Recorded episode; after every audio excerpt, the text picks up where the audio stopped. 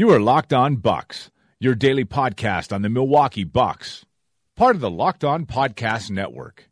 Your team every day. Backs him down. Giannis into the lane. Giannis spinning.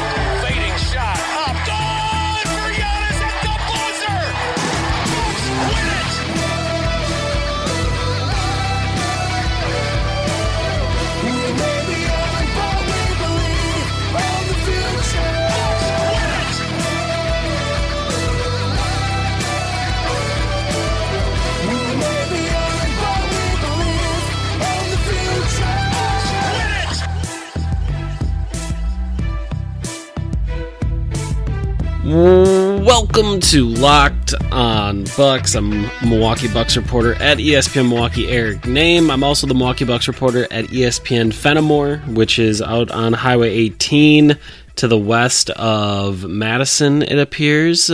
So closer to the middle of the state, uh, just a little bit south of uh, Boscobel and north of Lancaster. So I haven't been there. Uh, it looks lovely. Boscobel? Is Yeah. that- Is that a place? Yeah. Boscobel? Wow. B O S C O B E L. I think it's Boscobel. I think that's how you say it. Um, yeah, out in, the, out in the middle of the state. So shout out to you, ESPN Fennimore. I'll be sure to visit sometime in the next year. Um, joining me as always, questioning whether or not Boscobel is a place, is my good friend and the founder of BrewHoop.com, Frank Madden. Frank, how you doing, buddy? I haven't re-listened to uh, our podcast from yesterday, but I swear to God, like in the process of recording it, I went from perfectly healthy to getting crushed by allergies, It was and I pretty swear rough to God, by the end of it. yeah. Um, I've been uh, I've been fighting it all day today as well, and now just like hearing your melodious voice uh, immediately caused my nose to get congested. So I'm gonna be like Oh no. toggling the mute button on and off throughout this conversation as I try to manage my uh, my allergies. I I have to say this: like growing up in a cold weather state, you kind of like get used to this idea of like you get sick when it's cold out. You know, Mhm. even though I I know that that's like it's not like people in California don't get colds, um, but I still, even though now I live in Texas, I still get just angry when. And again, I'm not sure if I'm if I have a cold or if I have allergies or something, but uh, I still get angry when it's like 95 degrees outside and I have a cold. It's just like, what? Come on, seriously? It's too hot to have a cold.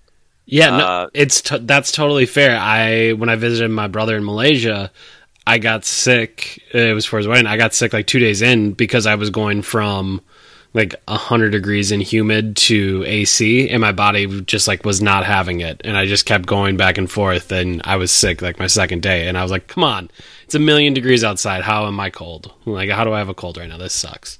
So I feel you. I feel the, I feel your pain and anger. This is my this is my my flu game, my flu pod. Um, except not really. I'm not really doing badly at all. Um, but it's August and and stuff actually sort of keeps happening. Eric, we Right. we keep getting little trickles of of information on which we can uh, talk about and and fill our, our days with with podcasts. So um, shout out to uh, the NBA for being a 12 month a year league. Yeah, there. The news broke today that we would find out tomorrow at 1 p.m. Central Time uh, who is going to be playing on Christmas, and I, we all should have known that anytime an announcement is made that something will be announced later on, that someone somewhere uh, on NBA Twitter will get that information. And tonight it was uh, Mark Stein at the New York Times that broke the news that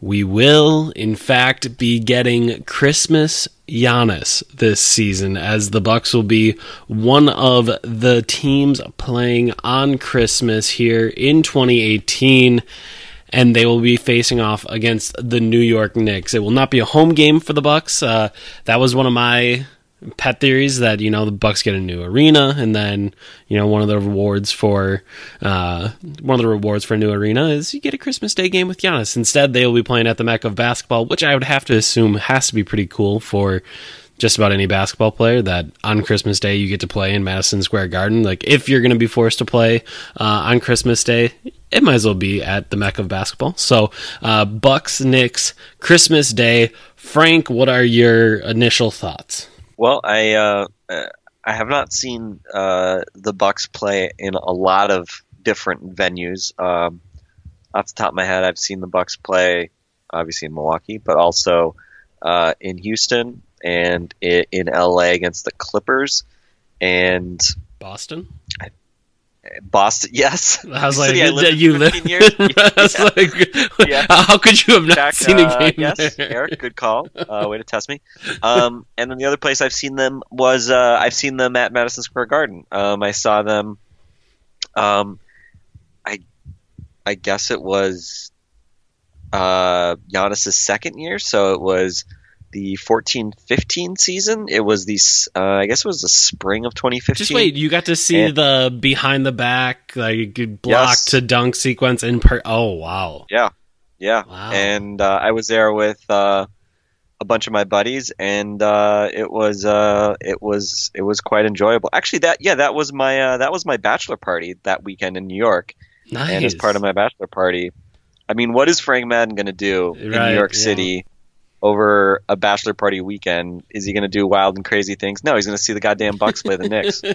Um, and uh, and so that was that was the highlight of that game, which uh, the Bucks won, and Giannis scored I think like 23 points or something like that, which was pretty cool. Uh, that was when that was a big deal because he was that was you know, like that was big- one of his arrival games. Like that, that was one of his yeah it was it was for sure. So uh, so yeah so that was that was a lot of fun. Um, it's and it was kind of funny because I mean the Knicks sucked. Uh, the Bucks were obviously not a draw th- at that point, um, but you know MSG always is like pretty full and. Um, you know, we sat in the upper deck. It was like we sat like in the middle, but uh, middle of the upper deck, kind of like more or less close to uh, like the center court line. So it was like you know a good angle, but it was just far away. And um, you know, MSG is one of those places. It's like you know it's hard to get good seats, um, and so there was lots of lots of you know like the crowd in the second deck um, at at a- an MSG game is. Um, is kind of interesting because it's it still seems like people who paid a lot of money for tickets, um, and a lot of like foreign tourists and things like that. But uh, but yeah, so I have fond memories of the Bucks at MSG, and obviously we've seen some very memorable games um, since then, including of course you know Giannis's game winner, which uh, of course um, is is memorialized forever in the Locked On Bucks theme song. Shout out to the man Ted Davis for the call, and to our dude uh, Danny Schmitz for actually putting that music together around it. Um, and then you know just some other stuff like uh, oh you know Giannis jumping over Tim Hardaway, uh, the the dunk of the year last year. Um, and again, I'll commit, I'll, I'll recommit the sacrilege of saying I think Bron's dunk on, uh, Nurkic was was actually a better dunk than Giannis's, but Giannis's was just kind of more wild in a lot of ways. Um, but uh, but yeah, lots of fun uh, fun history between the Bucks and Knicks, and um, I will say this: I kind of like the fact that like if the Bucks were playing on New Year's and they were having to go like, all right, or sorry, on Christmas, it's like, all right, you're playing on Christmas, go uh, go to pl- go play in Oakland. Ugh, that's tough because you're you're probably gonna lose. Uh, get to play against the Knicks on MSG. Porzingis is you know presumably still going to be out for a while with uh, the ACL tear. Yeah, you know you have a that's a game the Bucks should win, and that would be a nice little Christmas present. Not only get to see the Bucks on Christmas Day, but knock on wood, hopefully see uh, see the Knicks claim a victory and It uh, you know uh, en route to a uh, good start to the season. in the other direction, it is almost perfect. Like the Bucks could ruin Christmas by laying Yes, out a total true. stinker against the Knicks, and everyone just be like, "Oh, come on, really? You finally get a Christmas game, and then you do that." So there, I think there's there's great potential in both directions for uh, it to be a, a very enjoyable Christmas day, and then also for Bucks fans to be furious and. Uh, digging into the eggnog a little bit earlier than than maybe you'd want to on Christmas Day. And I guess Frank, uh, looking at the rest of the schedule, and uh, at this point we're recording at nine fifteen here on Tuesday night. Uh, we've seen that Celtics Sixers that was also reported by Mark Stein, uh, Lakers Warriors, and then Blazers Jazz was reported by Chris Haynes. So three other games there. There will be one more. Uh, I think Rockets Thunder was kind of the rumor that has been going around. I, that one has not been confirmed.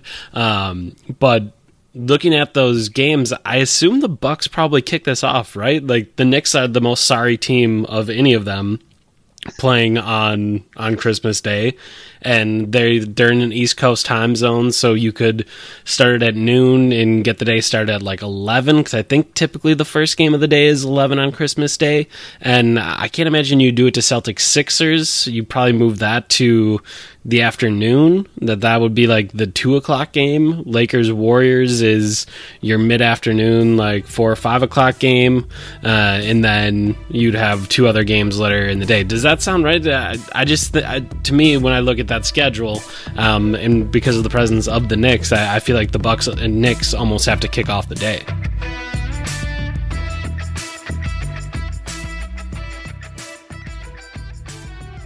Yeah, I mean, uh, I think last year the Sixers and Knicks played the first game um, at MSG, so um, I, I, think that's certainly reasonable. Last year it was uh, Philly and New York starting at noon Eastern, so um, sub in the Bucks for the Sixers this year. That probably makes the most sense.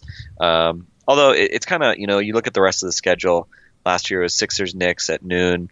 Um, yeah, these are all Eastern time. Uh, then Cavs at Warriors at three. So kind of the marquee mm. game of the day was actually that that second game, and then Wizards, Celtics, Rockets, Thunder, and uh, Wolves, Lakers. And obviously by the end, um, everybody's just sort of you know fat on Christmas. Oh, I was uh, basketball drunk, know. Christmas hungover. Like it, it, was a long day. By the t- by the time you get to that fifth one, like everyone in your family is like, "Dude, how do you still have TV? Like, how do you still have a NBA game on the TV?" And it's like, well, you know, there's five games today, so yeah, it's gonna stay on the TV. I'm sorry, I, I don't, I don't really know. like you're just sort of laying there with your pants unbuttoned and just kind of like unable to move. Um, so yeah, I, I, hey, whatever. I'll take uh, Bucks at uh, at 11 a.m. Central Time to to kick off my Christmas. I can live with that.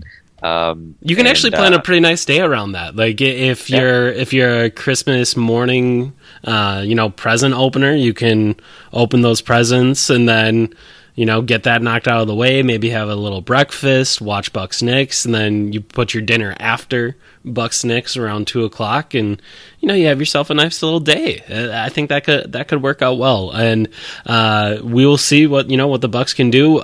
I think one thing to be, I mean, at least interested in is a Christmas jersey. There, yes. we've seen the mock-ups of what like a Bucks Christmas jersey looks like, and uh, I think maybe they've been available for sale before. But like, you're actually going to get to see the Bucks with a Christmas jersey, and I'm very curious what those will look like because I think the Bucks have a have a Christmassy color scheme that they could do some things, especially that green and cream. I, I feel like you could you could put together a nice little Christmas jersey. Yeah, and uh, a couple years ago there were the the black ones that uh, it was again it was kind of weird, right? Because they never they have not played in Christmas in what like forty years or something like that. Forty one um, years. Yes. Yeah, so the, we, we haven't seen them actually wear Christmas jerseys uh, since that's become a thing these last few years. Um, but this year, presumably, we will, um, which uh, which is pretty fun. And like I said, the ones a couple years ago were pretty cool. Uh, I, I did you could buy those, and I, I remember yeah. seeing some people wearing them, and they're pretty cool. Um, you know, basically like pretty clean jerseys with just sort of more, I don't know, festive uh, scripting. I was gonna uh, say cursive script used, right? I think. Yeah, and I thought the I thought there were some really sharp. Uh, there have been some really sharp Christmas jerseys the last couple years. Um, actually, I thought the Knicks had really nice ones. The Bulls with the red and because like just like it's just very color, like very little yep. white, which I think is kind of cool. Um, and so, uh, so yeah, we'll see uh, one more thing to look forward to at Christmas because certainly if you're a player, uh, I guess it's cool to be you know on the marquee stage like that. The flip side, if you're a player and you have kids, uh, maybe not ideal, but uh, you know, whatever. This is uh, that's the, the price you pay for being a very highly paid professional athlete. Uh, so you mentioned how long it had been. It has indeed been 41 years since the Bucks have played on Christmas. They are two and two all time on Christmas, or at least from what I could find on Basketball Reference. Their first one was in 1968. They lost 119 113 to uh, Detroit in Milwaukee. In 1971, 120 118 overtime loss in Detroit. Uh, 1972, uh, a 104 99 win in Kansas City. And then in 1977, a 131 122 win in Kansas City as well. So I don't know what the Kings were doing with uh, with their regular Christmas Day games, but the Bucks had two of them, and I guess they've only had two opponents, the Pistons and the Kings on Christmas, and they've split those two and two. They've lost both to Detroit, beat the Kansas City Kings both of those times. Uh, so we'll see what they can do this week. Uh, for anyone curious, uh, the 25th, which is Christmas, is on a Tuesday this year, in case you're trying to figure out uh, what your schedule may look like in December.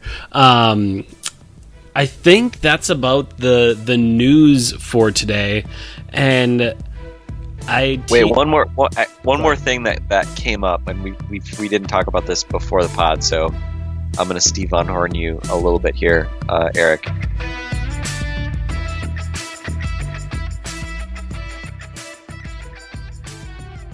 I believe it was Kelly Ilko, Eco, Ilko. Oh yeah. Uh, uh, there was a report, yeah, Kelly Iko, um, reporting that uh, who's who's with, uh, I guess he's a Rockets uh, guy from USA Today Sports Media, um, reported that uh, so Atlanta would be open to taking Ryan Anderson's remaining 41 million if they got a draft pick plus a young player. This is for Kent Bazemore. And one of the other uh, rumors that Iko uh, had that he tweeted out today was that Kent Bazemore's list of suitors also includes Milwaukee, who recently contacted the Hawks, but initial trade talks didn't get very far. Kent loves Atlanta, but would be open to a move to Houston or Milwaukee since he knows both coaches well, and we're joining a contender. And I mean, we've talked a little bit about Bazemore. I think we talked about him. We were talking about you know like uh, Jabari sign and trades, and like is there some swap deal that could make sense given that Bazemore is a solid NBA player, uh, but overpaid. I think he's going to make like 18, 19 million the next two years. He has a player option next year, so I'm guessing he's going to take that. Um, so he basically has two years left at like let's say 37 million total. And obviously the rub here is, you know, if you're the Bucks, you're not. I mean, again, like you don't. I don't think want to give up a, a first round pick to get uh, Kent Bazemore, and it's more complicated because of the pick protections on the Bledsoe first round pick that to Phoenix as well. So I don't really know. I'm not really sure what that deal would look like, but presumably, you know, you could could try to do something around, um, you know, Henson and Delly being the obvious deals that you want to ship out. Um, obviously, Bledsoe is out there, but are you going to trade Bledsoe for a guy who's not a point guard, and then you don't really, you know, have a lot of depth at point guard at that point? Um, it's kind of tough to figure out what exactly the the play would be for for a guy like Bazemore, but um, I don't know. I wouldn't be shocked if there was some some type of deal, but obviously if uh, the Rockets are willing to give up like a first round pick and another like young player or something like that um, to to make the uh, Hawks stomach taking Ryan Anderson's contract, which is about the same as as Bazemore's, a little bit more. Um, I don't know if the Bucks are would we want to to beat that, but um, you know, not surprising. Another another guy who is one of Mike Budenholzer's old old guys uh, being rumored as uh, as potentially being connected with the Bucks. So I'm not necessarily expecting anything to happen, but another sort of example of the Budenholzer uh, influence potentially, uh, you know, rearing its head. I guess to me, when I saw the first tweet about it, in my mind, obviously I had talked about, you know, Delly and Henson packaging those two guys together for, you know, one player that's probably overpaid uh, during the mailbag. And Bazemore is someone that a number of our listeners sent to me that, oh, would you do this for Bazemore? And uh, yeah, I think I would, but at the same time, like the Hawks have to be getting something out of it. And right. like uh, when I first thought through it, I was like, is it a second? Like, what is it? Because the dollars are pretty similar. So then to hear that, you know, Atlanta was thinking about Ryan Anderson and the two years left on his deal, um, and it's more money than Bazemore's, but it's it's pretty close. I would say it's as much as Anderson's is more than Bazemore's, Bazemore's is slightly more than Henson and Delly's, I think. Um, and just thinking through it, like I, I have no interest in Ken Bazemore. If you if the package that's going to get it done for taking on Ryan Anderson was Anderson, Deon, like De'Anthony Melton and a 2019 first, like that's crazy. No, there's no yeah. way that you would take on Ken Bazemore for that. So uh, I my guess would be, you know, that if the Hawks are kind of talking about, you know, Bazemore being out there or Bazemore's uh, talking about, you know, the idea of being traded and telling them teams that you want to be traded to, and the Bucks being one of those teams, and if you're the Bucks, I, yeah, I think you make that call and and try to figure that out. But man, the second that you hear that it's a lot to get him. I just feel like it has to. You just have to get out of there, and uh, like I. I know Atlanta's been taking on a bunch of salary to get more assets, but one, I don't know that the Bucks have a lot of future assets they really want to give up. Uh, and two, when you look at the Bucks first rounder, like it's tied up in the Bledsoe pick protections. So you'd have to get creative, and uh, like I, I don't necessarily see a match um, unless the Hawks are literally just thinking, you know, we'll take a second and we'll take on Delly and Henson. The, it'll be two guys that we probably don't have to pay a whole lot, and you know maybe they're veterans that can help our young guys learn how to be gritty like Delly or something like that. Um, uh, to me, with that roster, I don't see uh, a fit that makes a ton of sense to me. But you know, I think it's obviously interesting to once again see another Budenholzer guy. Uh, be a name that comes out. And I, I do wonder. I, have talked about this throughout the Jason Kidd tenure that the Bucks were at times such a mess, so disorganized that I thought they got used by by a lot of agents. That if they had some wonky idea, um, whether that was oh my god, Carlos Boozer making a comeback, whether that was um, I don't even know what other veterans were out there, but like just like anyone that was somehow connected to Jason Kidd, like you could float that rumor out, and I don't think anyone would feel comfortable disputing it because, well, maybe it is true. Maybe Jason Kidd uh, does have that kind of sway. So m- maybe this is something that that is happening. And uh, I thought the Bucks at times got used for leverage, and I think it'll be interesting to see if that kind of happens under Mike Budenholzer. That anyone that has uh, a tangential connection to Mike Budenholzer like is are the, are the Bucks now going to be at the top of the list of any of those uh, any of those rumors? And I wouldn't be shocked if they are. I, will take any Hawk using the Bucks for leverage, uh, any former Hawk using the Bucks for leverage over Derrick Rose at least. So that's um, I, yes, yes. I, that, that that would at least be a positive. Um, so yeah, I don't know, whatever. A little bit of a, uh, a little bit of stray gossip to uh, to tide us over in August. Um, so you had one more topic to cover, and it's one I think that we have talked about somewhat um, as far as Khris Middleton and where he ranks in the NBA. But uh, that was something you wanted to kind of get into a little bit because I think people have been asking about it. And you just got teased. We're going to talk about all of that tomorrow. We're going to try to rank Khris Middleton and see exactly where we believe he falls among the NBA's best players. I can tell you, we've already co- recorded the conversation. It's a lot of fun. Uh, it just went incredibly long. Uh, so instead of making this an hour plus podcast, we are going to make it two podcasts right around 30 minutes. So that is what we're going to do for tomorrow. So you will be hearing that on tomorrow's version of Locked On Bucks. While we're here, a quick shout out to posterburner.com.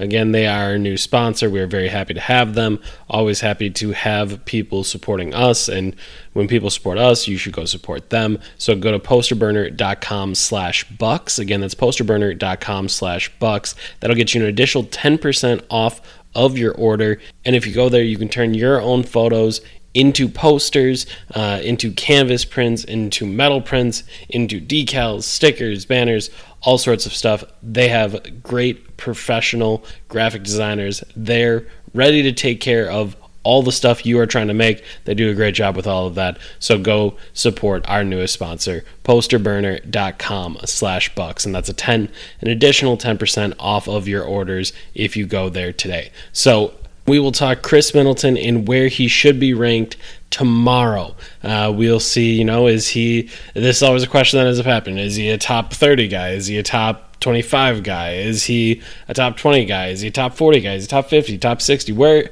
does Khris Middleton rank? Uh, and all of that becomes very important as we uh, talk about what his next contract looks like over the next year. That's something that keeps coming up again and again and again. We will talk about that tomorrow. So, for Frank Men, I'm Eric Nehm. This has been Locked On Bucks. We will talk to you tomorrow.